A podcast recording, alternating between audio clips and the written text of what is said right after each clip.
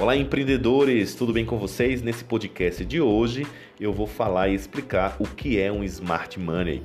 Bem, na verdade, o Smart Money é o capital humano, ou seja, o profissional que tem experiência no ramo da sua empresa. Em outras palavras, é o valor que se tem em desfrutar dos conselhos de quem entende do assunto. E a partir disso, trabalhar as possibilidades de expansão de negócio novos investimentos e até remodelar os processos internos da sua organização.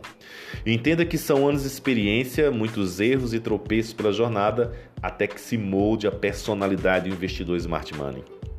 Por mais que esse investidor seja uma figura de muito desejo por muitas empresas, não é ele quem deve escolher em qual organização investir, e sim deve partir do empreendedor e do seu modelo de negócio a captura de profissionais altamente experientes e qualificados, onde o Smart Money pode contribuir para a sua empresa. Por exemplo, experiência em gestão, marketing, venda, expansão comercial, fortalecimento da liderança e equipe, experiência, mentoria e conhecimento de mercado, fazer a empresa escalar mais rápido, contribuição dos setores recursos humanos, conexão com novos clientes, networking e estratégias, implementação de novas ferramentas de gestão para os negócios.